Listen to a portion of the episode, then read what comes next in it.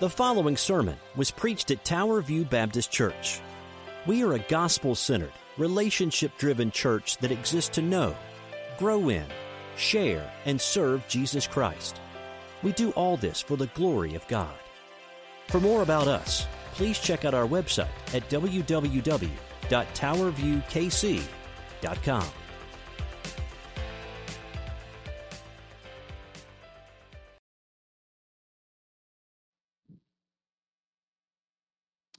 Well, good morning. My name is Darren Smith, and I am the pastor here at Tower View Baptist Church. It's good to have you with us. Thank you so much for joining us this morning as we are continuing our study of what we've entitled The Story of New Beginnings, Part 5, here in the first half of Nehemiah chapter 5 of God's Word in the Bible. Hey, if you're new to us, uh, thank you so much for just checking us out. Uh, our website is towerviewkc.com. We'd love for you to just peruse through that, look through that, and let us know if you have any questions or concerns or comments that we can address or help you with. Uh, especially if you're not a Christian, I just want to point out, I don't often do this, but uh, if you go to our website, towerviewkc.com, at the very top, there's a link that says the gospel. And we would really encourage you, ask you to look through that. That literally is life's most important information you could ever have. If you're a regular attender, if you're a regular watcher, uh, a member of Tower View, welcome again as we go through this time. I want you to hear the word of the Lord this morning. This isn't man's word, this is God's word. This is Nehemiah chapter 5, verses 1 through 13, as we continue our study of this uh, unique time of history in God's providence and, and plan for the nation of Israel, and especially the man Nehemiah. And we'll just pick it up in verse 1 here in Nehemiah 5, reading out of the English Standard Version, the ESV. It says this. Now there arose a great outcry of the people and of their wives against their Jewish brothers for there were those who said, With our sons and our daughters we are so many. So let us get grain that we may eat and keep alive. And verse 3 There were also those who said, We are mortgaging our fields, our vineyards, and our houses to get grain because of the famine. And there were those who said, We've borrowed money for the king's tax on our fields and our vineyards. Now, verse 5 Our flesh is as the flesh of our brothers, and our children are as their children. Yet we are forfeiting our sons and our daughters to be slaves. And some of the daughters have already been enslaved, but it's not in our power to help it, for other men have our fields and our vineyards. And Nehemiah says in verse 6 I was very angry when I heard their outcry in these words. So I took counsel with myself, and I brought charges against the nobles and officials, and I said to them, You are exacting interest, each from his brother and I held a great assembly against them, verse 8, and said to them, We, as far as we are able, have bought back our Jewish brothers who've been sold to the nations. But you even sell your brothers that they may be sold to us. And they were silent and could not find a word to say. So I said, verse 9, Nehemiah speaking, The thing that you are doing is not good. Ought you not to walk in the fear of our God and to prevent the taunts and of the nations, our enemies. Moreover, I and my brothers and my servants are lending them money and grain. Let us abandon this exacting of interest. Verse 11 Return to them this day, very day, their fields and their vineyards, their olive orchards and their houses, and the percentage of money and grain and wine and oil that you have been exacting from them. Then, verse 12, they said, We will restore these and require nothing from them. We will do as you say. And I called the priest and made them swear to do as they had promised. And verse 13, Nehemiah says, I also shook it out the fold of my garment and said, So may God shake out every man from his house and from his labor who does not keep this promise. So may he be shaken out and emptied. And all the assembly said, Amen, and praised the Lord.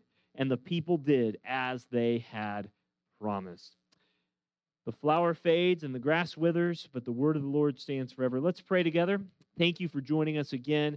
After we pray, we'll get straight into our sermon as we study this, the fifth installment of the story of new beginnings here in Nehemiah chapter 5. Let's pray. Father, thank you so much for this time. Thank you for the opportunities we have. Father, as we continue the study of your word, Lord, it is your word. These aren't just uh, stories and, and great historical accounts, Father, your spirit inspired these words. They are relevant to us. They, they, they point us back to who you are and what you've done and how in history your faithfulness has been shown through your people despite opposition. There's so many lessons. So, Father, as we listen today, may our ears, both physically and spiritually, be open to what you would say to us. May you convict us. May you comfort us. May you challenge us. May you draw us and illuminate our hearts by your Spirit. Father, move me out of the way. May you speak your word this morning. We thank you and we praise you. We ask this today in Jesus' name. And God's people said, Amen. Well, when the enemy is not without, when the enemy's not surrounding you, we quickly find one within. Even in our own history here in America, we find this to be true. In the Revolutionary War time, the colonies had no problem uniting against Britain. But as soon as the war, over, war was over, the small colonies complained that the large ones were overtaking them. And the big ones complained that they had to pay the lion's share of the debt from the war, while the small ones could hardly even uh, pitch in a little bit. During World War II, an entire country in America mobilized to fight the evils of Hitler and Japanese fascism, a common enemy. Then in the 1950s, a united America fought against a uh, communist North Korea. Then the 60s and 70s came, and there were divisions, and there were riots, and there were callbacks of all sorts of things.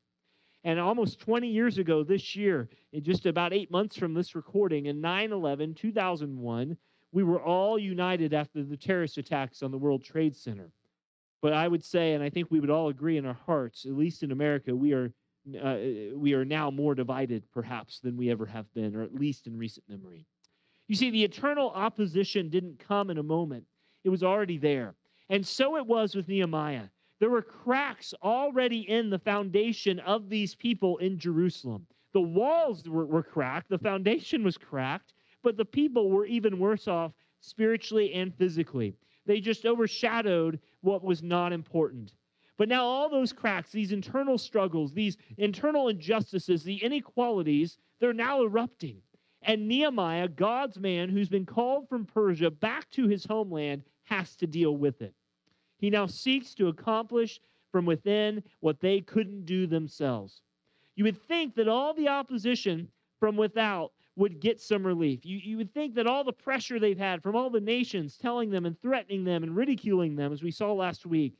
But now he must put a division to rest within the own people of God who are there and it could unravel all they've already done and more for years to come.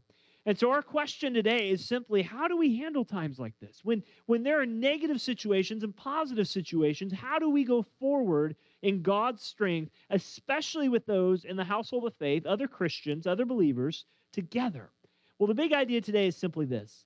Is that if you're a Christian, you've confessed with your mouth and believe in your heart that God has raised Christ from the dead, you've turned from your sin, You've trusted him alone. If you're a Christian, you're my brother or sister, and the blood of Christ is more powerful than whatever may threaten to divide us.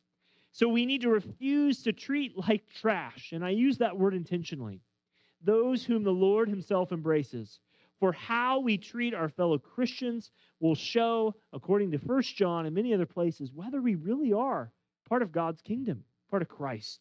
So in Nehemiah 5, we see two negative and two positive situations how God works through these things for his glory to bring his people closer to him and also closer to each other. I want you to see the first situation here. I want you to see in verses 1 to 6 the great cry. The great cry. We read that, and you, you noted there were three groups of people that, that began to cry out as all this wall is being built up. We, they were building the wall in chapter 3, uh, they were dealing with some opposition in chapter 4. But now these people are crying out. The first group of people you see with this great cry are the men and women and the poor. And Nehemiah highlights the women and the involvement in this outcry. The rich had very little regard for them. And Nehemiah highlights that the, the, the wives wasn't just a national problem, but it was the domestic life of the people. In those days, and I would argue even in today's society, the husbands couldn't go out to provide for their families at home and it made strife at home in the family. But then come alongside them are the poor. They had nothing to eat while the rich were getting larger and the rich were getting richer. And so you have these people saying, with our sons and our daughters, let us get grain that we may be eat and keep alive, especially during this famine. And so the first group to cry out are, are just those who are, who are less prominent in the community. But the second group of people here with a great cry is that they had in verse 3 property that had to be mortgaged to afford to eat. Can you imagine that? Can you imagine refinancing your home just to go to the grocery store? I mean, it's probably a drought so that they had enough income to buy grain, to plant seed, and feed their families. But it's not something that happened overnight. It'd been there again all along. But now it came to the forefront. And the third group, not the poor, the wise, or the mortgaging people, but in the third group in verse 4, they've borrowed large sums of money to pay taxes. They've borrowed money to pay off taxes. Now, historically, we know in the ancient world, even despite the Romans and the Babylonians and the Assyrians, the Persians were a very tax heavy kingdom. In fact, they were probably historically one of the most tax heavy kingdoms around. They did a lot of building, a lot of restoration. That's how they could afford to do the walls in Jerusalem. So the problem, though, is, is that some literally had to sell their kids into debtor slavery to work off these debts. That was a thing. And in verse 5, you see that word daughters, and, and, and, and you get the picture here. They had to sell their kids into some type of, uh, of prostitution. I, I can't even imagine what that must have been like to pay off their debts. Folks, it was a crazy time. It was a super crazy time. But the shocking part is found in verse 5 is that those, and you notice that at the end of verse 5, it says, Now, uh, yes, uh, but it's not our power to help, for other men have our fields and our vineyards and those sorts of things. And those who now owned their lands and children were their brothers.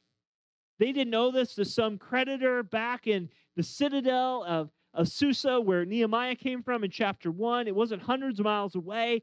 These were their own brothers and sisters in the faith, or at least in the ethnic Jewish community that were holding them ransom. Pure selfishness. They had ceased to care for their own brothers and sisters for their own gain and their own wealth. Friends, it is a reminder to us during this great cry that we can be busy building a wall like these people, or we can be busy doing kingdom work. We can be busy doing churchy, Christian, Jesus like things yet we can neglect our own hearts. It's a good warning to not let the work of the heart be taken away from what you're trying to accomplish for God. These people thought they were doing the work of God, but in essence, they you can do the work of the kingdom and be very far from God as these ones who owned, if you will, the the, the children and the, the mortgaging and, and all the things that were happening here. But I think you notice also here that forsaking our brothers and sisters in God is, is essentially forsaking God Himself. He's mad, Nehemiah is, because of what they are doing. He's not mad because what they're doing to each other. That is a problem. But more so, it's because it's a sin against God Himself. I mean, Jesus makes this clear in Matthew 25. It's, he speaks about his return in judgment. When he returns, he will take all people. He'll put the sheep those who believe in him, and that's an image for those who believe in him on his right, and the goats, that's an image of those who don't believe him on his left. And he'll tell those who are the sheep, the believers, and I'm summarizing here, but he'll say, Come, you who are blessed, inherit the kingdom. I was hungry, and you gave me food to eat. I was thirsty, and you gave me something to drink. I was naked, and you clothed me, and you visited me in prison. And Jesus says these things to the sheep, and the sheep say back to him, the believers say back to him, Well, when did we ever do these things? But he says it opposite to the goats, those who think they're religious, those who think they're in the faith. He says, Depart, for you're cursed, because you did not feed me. You did not give me a drink. You did not visit me. You did not clothe me. And this is a picture of what Jesus was speaking about here in Nehemiah chapter 5. Forsaking the people of God is to forsake God Himself. And they were doing this in Jerusalem. They were thinking very little about their brothers and sisters in uh, the faith or the nation, but they saw their poverty as something to enrich themselves. They saw it as a capitalistic, to use an economic term, as a, as a money making opportunity at the expense of other people. Ezekiel 22 decries what is called here is as exacting as as revving up the interest revving up the opportunity to make money He says in Ezekiel 22, kind of summarizing here, God says, You take interest and make profit and gain by extortion. But God says, But you have forgotten me, says the Lord. They had forgotten how? Because they had forgotten his people. And so God so identifies with his people that as we treat his people and how we treat one another is tantamount of how we are treating God himself. May we treat each other, Tower View church members, other Christians watching, and remember it matters greatly. Your enemy is not your brother or sister in Christ. Your enemy is not someone who is walking faithfully with God. You may have disagreements at times. You may not see eye to eye like, like Paul and Barnabas didn't at times. But at the end of the day, we do not do what is happening here. We encourage, we pray for, we seek to serve and put others' interests, Philippians 2, before ourselves as Christ did ours on the cross when he died for us. But the situation is awful, and there is a great cry, and that is the negative situation. The threats from without, from Sanballat, from Tobiah, from the uh, Tekoites, from the Arabs, all those people trying to surround these Jews and pressure them not to build the wall, can also happen within. And the threats from within usually unravel the church, while the things on the outside, those threatening us because of our faith, serve to make it stronger. So there's a great cry. I want you to see, secondly, in verses 6 and 7, there is great leadership. This is a positive thing. There's great leadership in verses 6 and 7. You notice in verse 6 that Nehemiah responds in at least two or three ways here. First, he gets angry. Haven't we seen that before with Nehemiah? He gets angry. He says, I was very angry when I heard this outcry, and you would be too. You should be. If your heart doesn't see this as injustice, you got, you got some other problems going on in there. He wasn't angry for himself, but for those who had been hurt. He was not looking to his own interests, he was mad about what happened. Ephesians 4 tells us to be angry and do not sin. But Nehemiah reminds us here that he was justified in his anger. There is a right anger.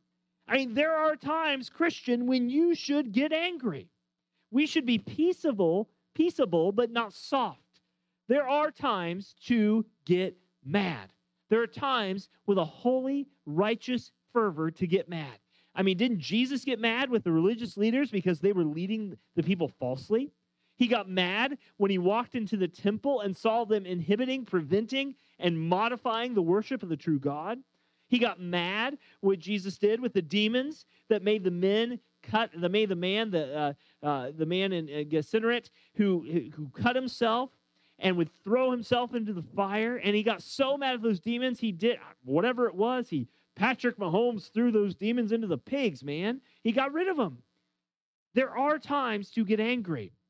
And it's always when people are being injured or suffered wrongly, or above all, that God's name is being uh, drugged through the mud in an unholy way. And so, this great leadership, he shows incredible self control and he doesn't let his righteous zeal, his righteous anger, without knowledge. So, what does he do secondly? He gets angry first with this great leadership. But another positive thing he does, he slows down. Now, I know, and, and Pastor Nelson, if he were doing this sermon, could, could probably take this on a good biblical rabbit trail with much more detail. But we often look at people funny when they talk to themselves. We often look at people funny when they are talking out loud and no one's around. And we don't see that Nehemiah talked out loud to himself, but he does talk to himself, probably intern- internally, but who knows? Maybe he said it externally to calm himself down. But this is what he did. Verse 7 He said, I took counsel with myself. He's not going to be controlled by that raw anger, righteous as it may be, the emotion. And yet, as parents discipline kids, as a wife rebuking a husband, as a challenge, as a roommate, or uh, as an employee to an employer, or an employer to an employee, or a church elder before a church member, we should do well, would do well here to think and pray before we speak. We would do well to do like Nehemiah and to take our time and really think it through, to pray about it. This is what he did. Nehemiah always went to in chapter 2 and in, and even in chapter 4 when when they were doing all these things against him Nehemiah just stopped in the moment and prayed. And it doesn't say he prayed here. It says he took counsel with himself. But knowing his track history it's very likely that he prayed a silent prayer to God. We don't know how long that was or what words were said but his leadership was great because he knew there was injustice. He knew God's name was being drugged through the mud yet he stuck in it with self control. He had a righteous anger. He was controlled to counsel with himself. But notice verse 7 he must have been a good Baptist. For in verse 7, he calls a meeting. He calls a meeting. I know uh, it sounds odd to do that. And he said, I held a great assembly against them. He had to think about this first. He calls a meeting and he We'll get into it in the, in the next point, but he charges and confronts them in this meeting. He sees the outcry. He gets angry as he should. He takes counsel with himself, probably praying to God for wisdom. And the next step in his mind is, we got to settle this right now. So he does. Christian, I would pray that whatever problem comes your way, those are the steps you might take. Nehemiah is a flawed man, Nehemiah is a sinner, but in God's providence in the scripture, we see this as a not as a formula, not as a, a three steps to success kind of thing, but as an example for us to see how we might engage this world spiritually and physically.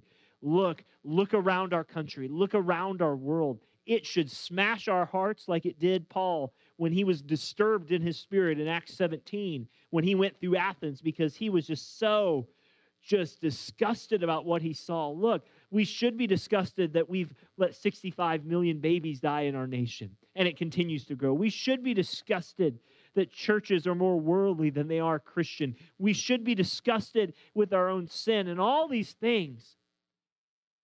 But may we do so in a way that honors Christ. May we seek to take that righteous anger, to pray about the wisdom about what the words and actions behind that look like, and if possible, if necessary, take the practical steps to solve it. That's what Nehemiah teaches us. It was great leadership in the midst of a great cry. But thirdly, I want you to notice not only great cry, great leadership, but notice in verses 8 to 11 a great loss, a great loss. So in verse 8, he's not going to allow, Nehemiah is not waiting for the next scheduled quarterly business meeting. Nehemiah is not waiting until everyone gives the thumbs up on a Facebook Messenger group that this is going to work. He, people are suffering. And as the leader, he wants to possess the chance uh, to, to not let this undo the work that is happening before them. Nehemiah is not willing to separate from the work of the Lord from the people of the Lord. He's not content with, well, you gave your time to God here, but just just I'm just going to turn a blind eye to the things back here. No. He sees these two things go hand in hand. They they go together.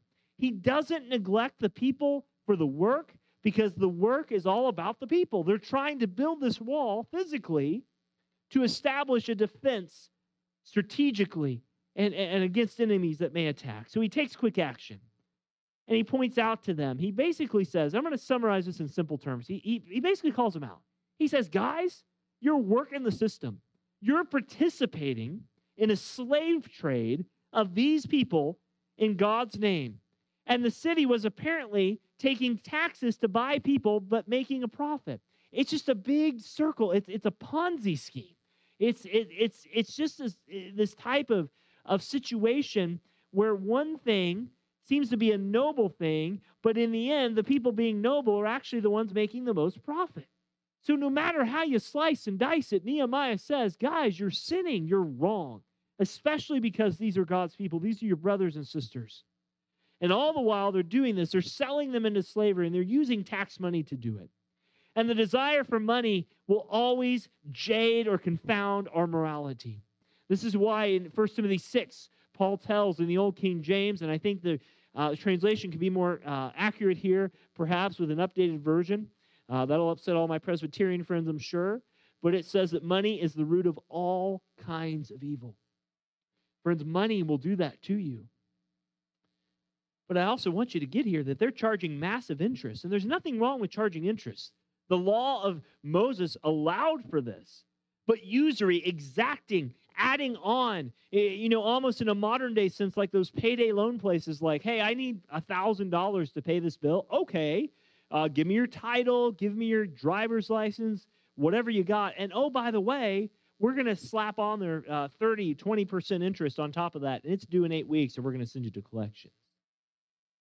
They were just harming their brothers and sisters, but they again were offending God. And he tells them to return everything. And what he had to say at this meeting was crucial. And he presents several facts here. I want you to walk through with me how he does this. In verse 8, he first starts appealing to their conscience. He says, We, as far as we are able, have bought back. He reminds them, he reminds them that these aren't just slaves, but these are people. He wants that conscience to be pricked. And this is exactly how we are to take evangelism. You have sinned against the holy God. You, you, you, you have offended him. But secondly, he appeals to love. He says brothers in verse 8. And one of the most alarming aspects of this was that the, they are united together under God, but again, they're taking advantage of that relationship. And Nehemiah's words open the eyes of the offenders and touch their consciences and rob them of any attempt to justify their conduct because, as we read, they were silent and could not find a way, a word to say. He appeals to conscience, he appeals to love. Thirdly, he as he takes this great loss before them, he appeals to morality. He said, verse 9, first part of verse 9, he says, So I said, the thing that you're doing is not good. He calls a spade a spade. Guys, this is wrong. Stop it. His exposure was not merely designed to make them feel uncomfortable about their lavish lifestyle, but to, before God, confront them with their moral obligations, especially as leaders, to have a good and just society that honors Christ, honors God. So he appeals further, fourthly, here to their theology. And, I think this is the home run here. He, he hits it out of the park. He says in verse 9, the end of verse 9, ought you not to walk in the fear of our God? It's not just that it's a bad thing, but this is against God. There's a higher audience, there's a higher authority, a higher court to which you will answer someday. And Nehemiah appeals to their knowledge of God's characters that he sees everything, that he knows everything, that he is God and he will judge everything. And non Christian friend, I just want to appeal to you on that as well. You may think that nobody knows those things you think or the thoughts deep in your heart or the, the, the God does. His eyes are everywhere. God beholds the evil and the good, Proverbs 15 tells us. You need to do what these leaders did and return and repent and trust in the Lord for his forgiveness. But he takes it a little bit further. This is kind of implied at the end of verse 9. He appeals to Scripture. It's possible that Nehemiah may have wanted to remind his, his uh, hearers in this great assembly of a specific Old Testament passage. We don't have it, it's not quoted directly. But the language he uses is strikingly reminiscent of the Lord's commands concerning the year of Jubilee. And that's a whole other study, but that's something that is in the text. But then he appeals to the testimony. The offenders must rectify the social injustice because did you see what he said? Not only have you sinned, it's just bad. No matter who you are, this is, you just don't do this. But then it's theology, it's God. You've offended God. But third, it's an appeal to testimony. Your witness has been blown, to put in Christian terms. He says, We do this to prevent the taunts of the nations of our enemies. Christian, you have been saved by God's grace because He loved you. He loved His Son. That was His plan. But you're to be an ambassador for Him. And your life speaks either positively or negatively to the grace of God in your life. And part of your calling as a Christian is to prevent, into verse 9 here, the taunts of the nations of our enemies. Your life, my life, is to be such an example that even despite our sin, that others could look at us and say, wow, that's a difference, and I wonder why. And Israel had been called to be a light to the nations and the Gentiles. And in doing these things, these people had turned their brothers and sisters into that, what I said the big idea earlier, into trash. Then in verse 10, he appeals to their experience. Nehemiah does not deal with the situation as a detached observer.